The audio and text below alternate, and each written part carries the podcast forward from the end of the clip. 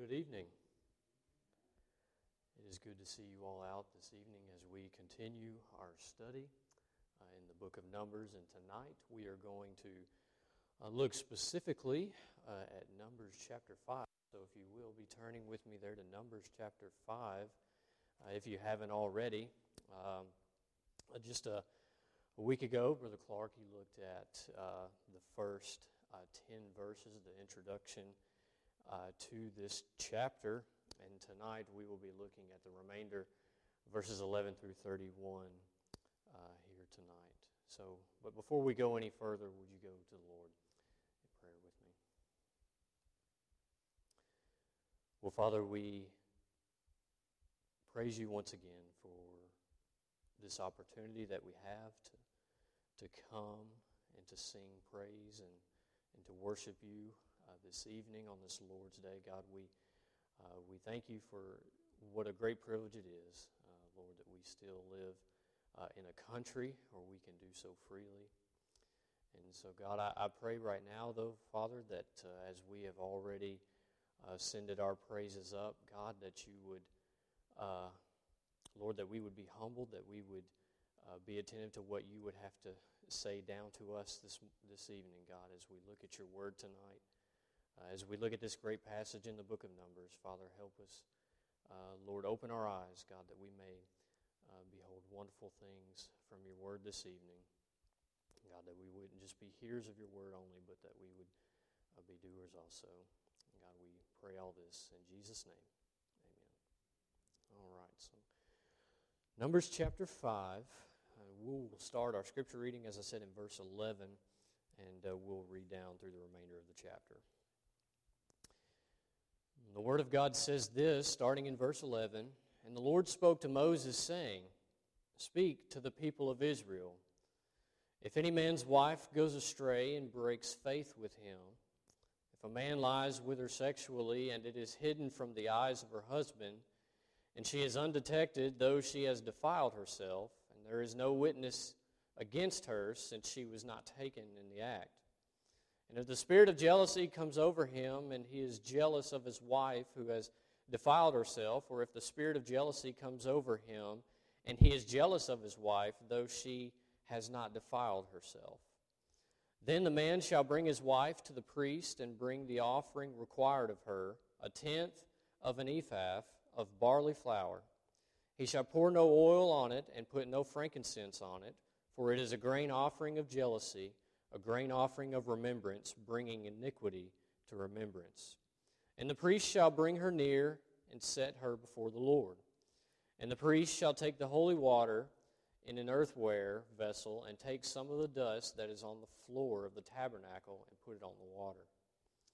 And the priest shall set the woman before the Lord and unbind the hair of the woman's head and place in her hands the grain offering of remembrance, which is the grain offering of jealousy, and in his hand the priest shall have the water of bitterness that brings the curse. Then the priest shall make her take an oath, saying, If no man has lain with you, and if you have not turned aside to uncleanness while you were under your husband's authority, be free from this water of bitterness that brings the curse. But if you have gone astray, though you are under your husband's authority, and if you have defiled yourself, and some man other than your husband has lain with you, then let the priest make the woman take the oath of the curse and say to the woman, The Lord make you a curse and an oath among your people when the Lord makes your thigh fall away and body swell. May this water that brings the curse pass into your bowels and make your womb swell and your thigh fall away, and the woman shall say, Amen, amen. Then the priest shall write these curses in a book and wash them off into the water of bitterness, and he shall make the woman drink the water of bitterness that brings the curse. And the water that brings the curse shall enter into her and cause bitter pain. And the priest shall take the grain offering of jealousy out of the woman's hand and shall wave the grain offering before the Lord and bring it to the altar. And the priest shall take a handful of the grain offering as it's a memorial portion and burn it on the altar, and afterward shall make the woman drink the water. And when he has made her drink the water, then if she has defiled herself and has broken faith with her husband, the water that brings the curse shall enter into her and cause bitter pain, and her womb shall swell, and her thighs shall fall away, and the woman shall become a curse among her people. But if the woman has not defiled herself and is clean, then she shall be free and shall conceive children. This is the law in cases of jealousy, when a wife, though under her husband's authority, goes astray and defiles herself, or when the spirit of jealousy comes over a man when he is jealous of his wife. Then he shall set the woman before the Lord, and the priest shall carry out her all this law. The man shall be free from iniquity, but the woman shall bear her iniquity. All right. Well, again, as I said, we're going to be looking at this great passage here in Numbers chapter 5. And our previous lesson that we had in the book of Numbers, we looked at the first 10 verses of this chapter. Clark looked at those verses for us. And if you'll remember with me, in that introduction of this chapter, we looked at kind of the cleansing of the camp, getting rid of the unclean things from the camp. And so tonight we're just going to kind of feed off of that. And we're going to look at what may seem on the surface like an odd test, an odd ritual going on here. But I think there are some really profound truths that we will look at here in this passage. But before I get into any of that, there is a pastor by the name of Anthony Wood, and he is the pastor of a church in Orange County, California. And he was telling a story in a sermon of two different circumstances of a young man who he had knew that was a part of a local church nearby, and who was serving faithfully, but was also attending seminary. And he got news that this young man was getting ready to be expelled from seminary. Reason being was because he was caught fornicating with several other women. He got another call not too long after that same call, about another young man that he knew that was serving faithfully in another local church. And he was going to Bible college, and he was looking at a suspension there because he too was caught fornicating with several other girls. Now, I bring that up this evening to say that we're going to look at this passage, and we're going to look at some things concerning sexual purity and concerning the marriage bond. And I think there are some things we can learn here in this passage on why sexual purity is so important to God, and why the marriage bond is important to God as well. Now, before we get into some points I want to look at, I just kind of want to go over with you briefly through this passage what's going on here. So in the beginning verses, in verses 11 through 16, we have an introduction to the process of this ritual that is taking place, which begins because of the husband's jealousy.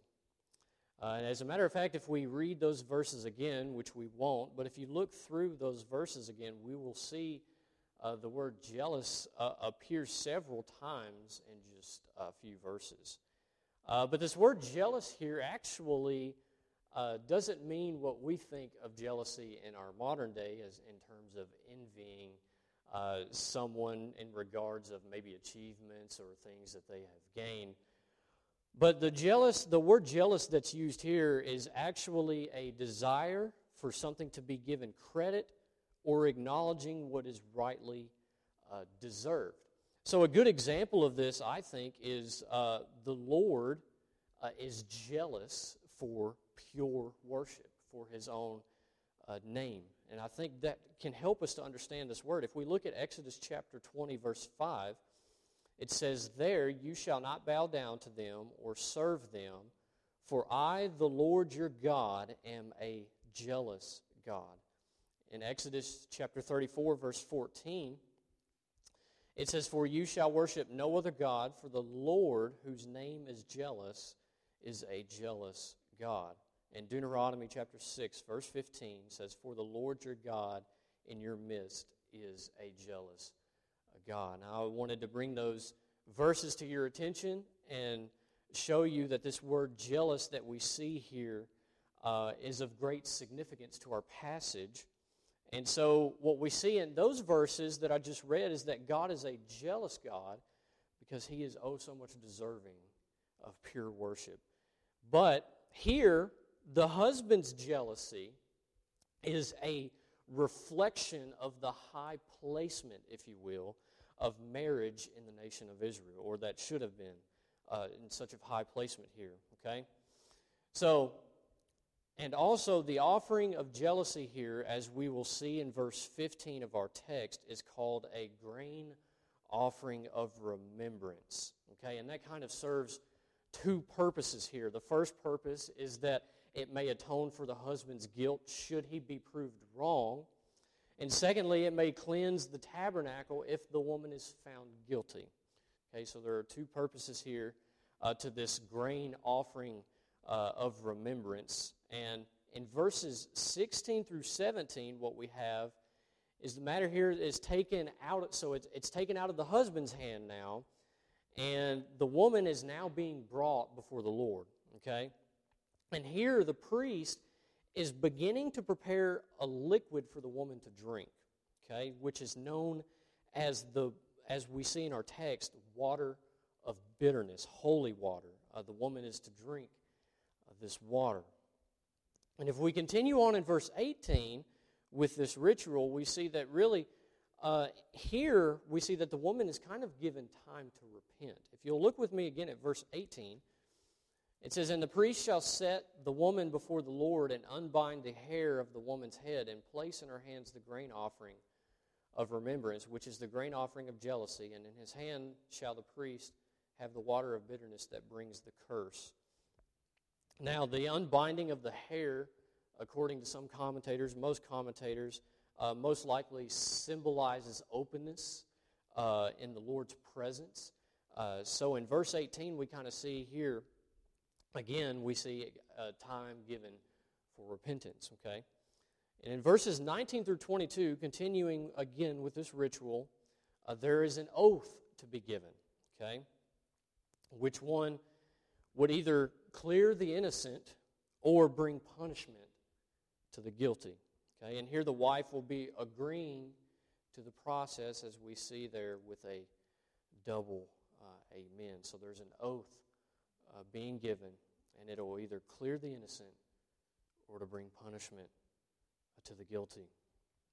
And in verses 23 through 26, after we see that this oath has been given, it is now enacted as the words are now being washed into the liquid before it is consumed. So once the priest has made the jealousy offering, now it's time for the woman to take the drink. And after the drink has been consumed in verses 27 through 28, again, this is sort of an odd ritual, depending on your reading of the text. And some might even think it could be a cruel ritual as well, because you're thinking this woman is having to drink water with dust in it, right? And it's holy water. So, but really, this is a supernatural ritual. This is a supernatural act done by God himself in the presence of the Lord. And so after the woman has drank this holy water, as we see in verses 27 through 28, if she is found guilty, if she has defiled herself and has broken faith with her husband, the water then will bring bitter pain to her and cause swelling in her womb, causing her to never be able to have children. And if she has not defiled herself, the text says that she will be free and will be able to conceive children. So one of two things will happen. She will either... the husband will be proved right in his jealousy that the woman would be guilty, or the woman will be proven innocent. But again, this is a supernatural ritual. This is a supernatural act of God in his presence. And so I wanted to go over that real quick just to give you a better understanding of what was going on there. And now I want us to look at some things in this passage. So, the question, how does this passage fit Specifically within this chapter, why is it being commanded by God through Moses to the children of Israel as they journey through the wilderness? Well, I'm so glad you asked. If you'll allow me, I want to try to bring all this together for you, and just how our text tonight fits in perfectly, not only with the book of Numbers, but with our chapter here in chapter 5 specifically. Again, in the first 10 verses, we see physical impurities. Right? Clark looked at those for us last time. The physical impurities that lead to defilement of the camp, and therefore they must be removed from the camp. Okay, but why must they be removed? Well, as we're continuing to go through this book, we're seeing even through these details of the transporting of the tabernacle, of how the tabernacle is to be set up in the midst of the camp. What we're seeing, even in these details, is the holiness of God is becoming more and more revealed. As the further we go on in this book, that is what's happening here. Okay? And so, we're seeing the holiness of God being brought more to light, and because God is holy and He's dwelling in the midst of His people, the unclean things must be removed from the camp. Okay? The unclean things must be removed from the camp. Why? Because God requires that His people be pure and undefiled. Okay? And so in our passage, what we're seeing is going along with this idea of uncleanness. We are seeing here specifically that sexual impurity defiles and pollutes the camp. Okay? Sexual purity defiles and pollutes the camp, just like these physical impurities that we've seen in the first 10 verses. So now we're looking at sexual impurity in our text this evening that also defiles the camp. So, in other words, what God is communicating to us in this text, to His people, and what He's saying to us today, is that our belief and our behavior go hand in hand. Our belief and our behavior go hand in hand. You can't say that you worship God and continue to live in sexual immorality. They don't go hand in hand. You can't. That's what the pagans do, right? That's what the pagans do. If you're going to be a follower of God and worship Him in word, you've got to worship Him in deed as well. Okay, and that's something that we can see here, okay? But why is sexual impurity so important to God? So that's the first question I want us to look at this evening, is why is sexual purity so important to God, okay? Well, again, what we have going on in our text is we have a suspicious man. A suspicious man is required to take his wife to the priest in the case that he is jealous that she has been sexually impure and unfaithful to him, okay, in their marriage. And what God is saying through Moses here in our text is that your sexual purity, what He's saying to the people of Israel, is that your sexual purity is not just a private matter. It's not just a private matter. It's not only you that will know about it. It's an issue that impacts the whole camp. You think you're going to be off over here in a tent somewhere, or over here off, away from the people, and think you can get away with whatever you're doing? No. This is not a private issue. This is an issue for all the people of God, and it's an issue because sexual purity is a direct correlation with our faithfulness to God. And sexual impurity is a direct correlation with our unfaithfulness to God. Okay? Notice with me in verses 16 and 18 again. And the priest shall bring her near and set her before the Lord. Okay, verse 18. And the priest shall set the woman before the Lord and unbind the hair of the woman's head and place in her hands the grain offering of remembrance, which is in the grain offering of jealousy, and in his hand the priest shall have the water of bitterness that brings the curse.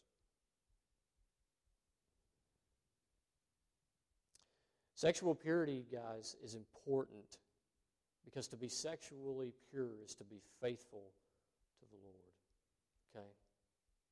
And if you're committing sexual immorality, you are not being faithful to the Lord, okay? So sexual purity is important to God. It's very important.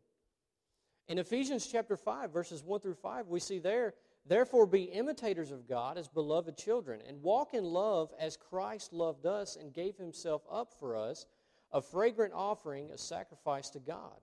But sexual immorality and all impurity or covetousness must not even be named among you and is proper among saints. Let there be no filthiness, nor foolish talk, nor crude joking, which are out of place, but instead let there be thanksgiving. For you may be sure of this, that everyone who is sexually immoral or impure or who is covetous, that is an idolater, has no inheritance in the kingdom of Christ and God." In Revelation chapter 21, verse 8, we see there, "But as for the cowardly, the faithless, the detestable, as for murderers, the sexually immoral, sorcerers, idolaters, and all liars, their portion will be in the lake that burns with fire and sulfur, which is the second death." One chapter over, in Revelation chapter 22, verses 14 through 15, say, "Blessed are those who wash their robes, so that they may have the right to the tree of life, and that they may enter the city by the gates. Outside are the dogs and sorcerers and the sexually immoral and murderers and idolaters and everyone who loves and practices falsehood." So we're seeing all throughout Scripture that God cares about sexual purity in the life of His people. And the point is that no child of God is to continue to go on in sexual immorality being unrepentant of it. Okay? That's what this ritual is teaching us. It's teaching us that sexual purity is important to God. It's important to God. It's important to our worship of God. No child of God is to continue in sexual immorality and be unrepentant of it. It's not a characteristic of one who is following the Lord. It's not a characteristic of one who knows God. So this ritual is teaching us something about sexual purity. But this ritual is also teaching us something about marriage, about the marriage bond. Now again, we're learning about the marriage bond, the covenant of marriage between a man and a woman, right? We know this too is also very important to God. This too is also very important to God. So again here, marital fidelity is also a thing we can look at and see in this passage. And it is, again, just like sexual purity, it is a spiritual issue, okay? It impacts the whole camp. It impacts our relationship with Almighty God. This entire passage is very clear that unfaithfulness in marriage is not in any way compatible with being considered in the membership of the people of God. Okay? If the woman is being set before the Lord and is found by the supernatural work of God to be unfaithful to her husband and is unrepentant of it, she is to be removed from the camp and the people of God. She is to be cut off completely. This is important, guys. Sexual purity is important. The marriage bond is important. The covenant of marriage is important, brothers and sisters. And the sad thing is we live in a world where that's just not the case anymore. So many professing Christians today are getting caught up in pornography and fornication and watching all of these disgusting TV shows and coming across all of this stuff on social media. And yet, you know, they're going to church every Sunday. They may be faithfully serving and they're professing Christ. They're professing that they love Christ and love Him with all their heart. And yet, underneath all of that,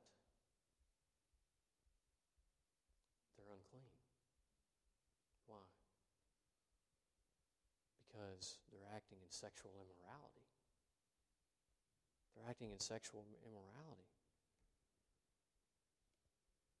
I don't know about you guys, but evangelicalism seems kind of shallow. And the reason being is because what's lying underneath is sexual impurity. You say, well, how can that be? Ravi Zacharias. We have others who have fallen because of sexual impurity. Just one after another, left and right. Boom, boom, boom, boom, boom. And it's happening. So this is a serious issue, guys. Sexual purity is serious. In an article written by Jeff Diamond in 2020, he says this: a majority of evangelical Christians, and take in mind this is an article that was written just in 2020, a majority of evangelical Christians, 57%, say sex between unmarried adults in a committed relationship is sometimes or always acceptable. 57%.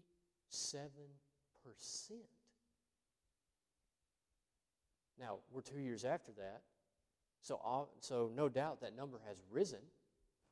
But that is over half of professing evangelicals, people professing to love Christ, people professing that they're serving Christ, they're coming to church, they may be coming to church faithfully, they're singing songs, they may be preaching, they may be teaching. It doesn't matter what they're doing. But 57% of those people say that sexual immorality is okay.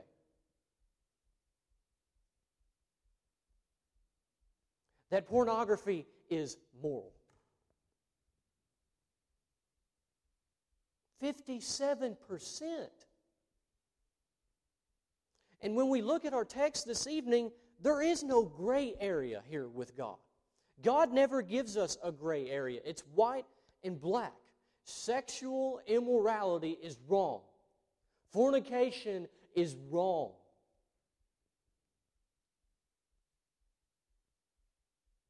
And sexual purity in the confines of marriage should be taken very seriously and with the utmost importance. Because, why? Because what we find in Scripture is marriage is a beautiful picture of the gospel. It's a beautiful picture of the gospel. We see that in Paul's letter to the church of Ephesus in Ephesians chapter 5, verses 22 through 32, saying, "Wives, submit to your own husbands as to the Lord, for the husband is the head of the wife, even as Christ is the head of the church, his body, and is himself its Savior. Now, as the church submits to Christ, so also wives should submit in everything to their husbands. Husbands, love your wives as Christ loved the church and gave himself up for her, that he might sanctify her, having cleansed her by the washing of water with the word, so that he might present the church to himself in splendor, without spot or wrinkle or any such thing, that she might be holy and without blemish. And in the same way, husbands should love their wives as their own bodies. He who loves his wife loves himself." Verse 29, "For no one ever hated his own flesh, but nourishes it and cherishes it, just as Christ does the church, because we are members of his body. Therefore a man shall leave his father and mother and hold fast to his wife, and the two shall become one flesh. This mystery is profound, and I'm saying that it refers to Christ and the church." And then Peter, in 1 Peter chapter 3, verse 7, which is what we're going to look at next Sunday morning, and Brother Dallas, as he's continuing our sermon through the book of 1 Peter, in 1 Peter chapter 3, verse 7, it says, "Likewise, husbands, live with your wives in an understanding way, showing honor to the woman as the weaker vessel, since they are heirs with you of the grace of life, so that your prayers may not be hindered." So friends, what's at stake in our marriage, what's at stake in all this is the gospel. It's the gospel. And so what we find in our text is we see that not only is that marital fidelity, guys, is not just a matter of our personal relationships, but it is a manifestation of our faithfulness to God. And if we're unfaithful to one another, odds are we're not being faithful to the Lord.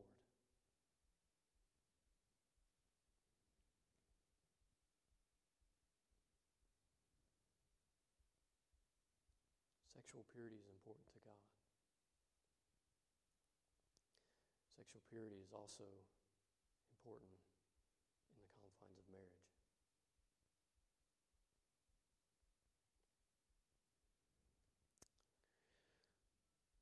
There's one other thing I want us to look at, and I want to draw your attention to. In our text, we see the woman is to drink of a bitter cup of dust and holy water. Friends, we are reminded of another bitter cup in Scripture. In Matthew chapter 26, in the Garden of Gethsemane. Friends, what do we see there? We see Christ praying in the garden, right? We see Christ, He's praying in the garden. What does He say? If it's possible, take this cup from me. If it's possible, take this cup from me. But not my will, your will, Lord. Christ was submissive to the Father's will, and when He went to the cross, friends, He was bearing our sins, He was bearing our contaminated life, He was bearing our wickedness, He was bearing our uncleanness. And what we find is when the Father raises Christ from the grave, right, He has taken upon Himself our sin and the holy wrath of God and has made us clean through the death, burial, and resurrection of Jesus Christ. We are made clean through Christ because He has bore all of our uncleanness. So there's hope. There's hope that if there's those that are listening, if there are those that are here, and you find yourself being unfaithful, you find yourself most of all being unfaithful to the Lord, but also unfaithful to your spouse, there's hope, friends. You can repent. You can repent and turn back to God. What does the Scripture say? He will be compassionate.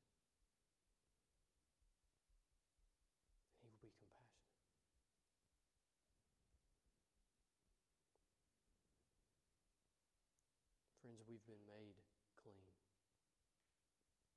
through Christ, who is our all-sufficient prophet, priest, and king. Amen? We've been made clean. We don't have to be removed from the camp anymore.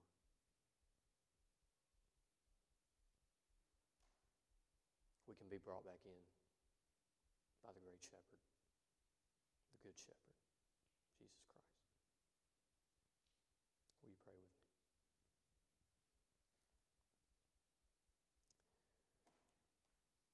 Father,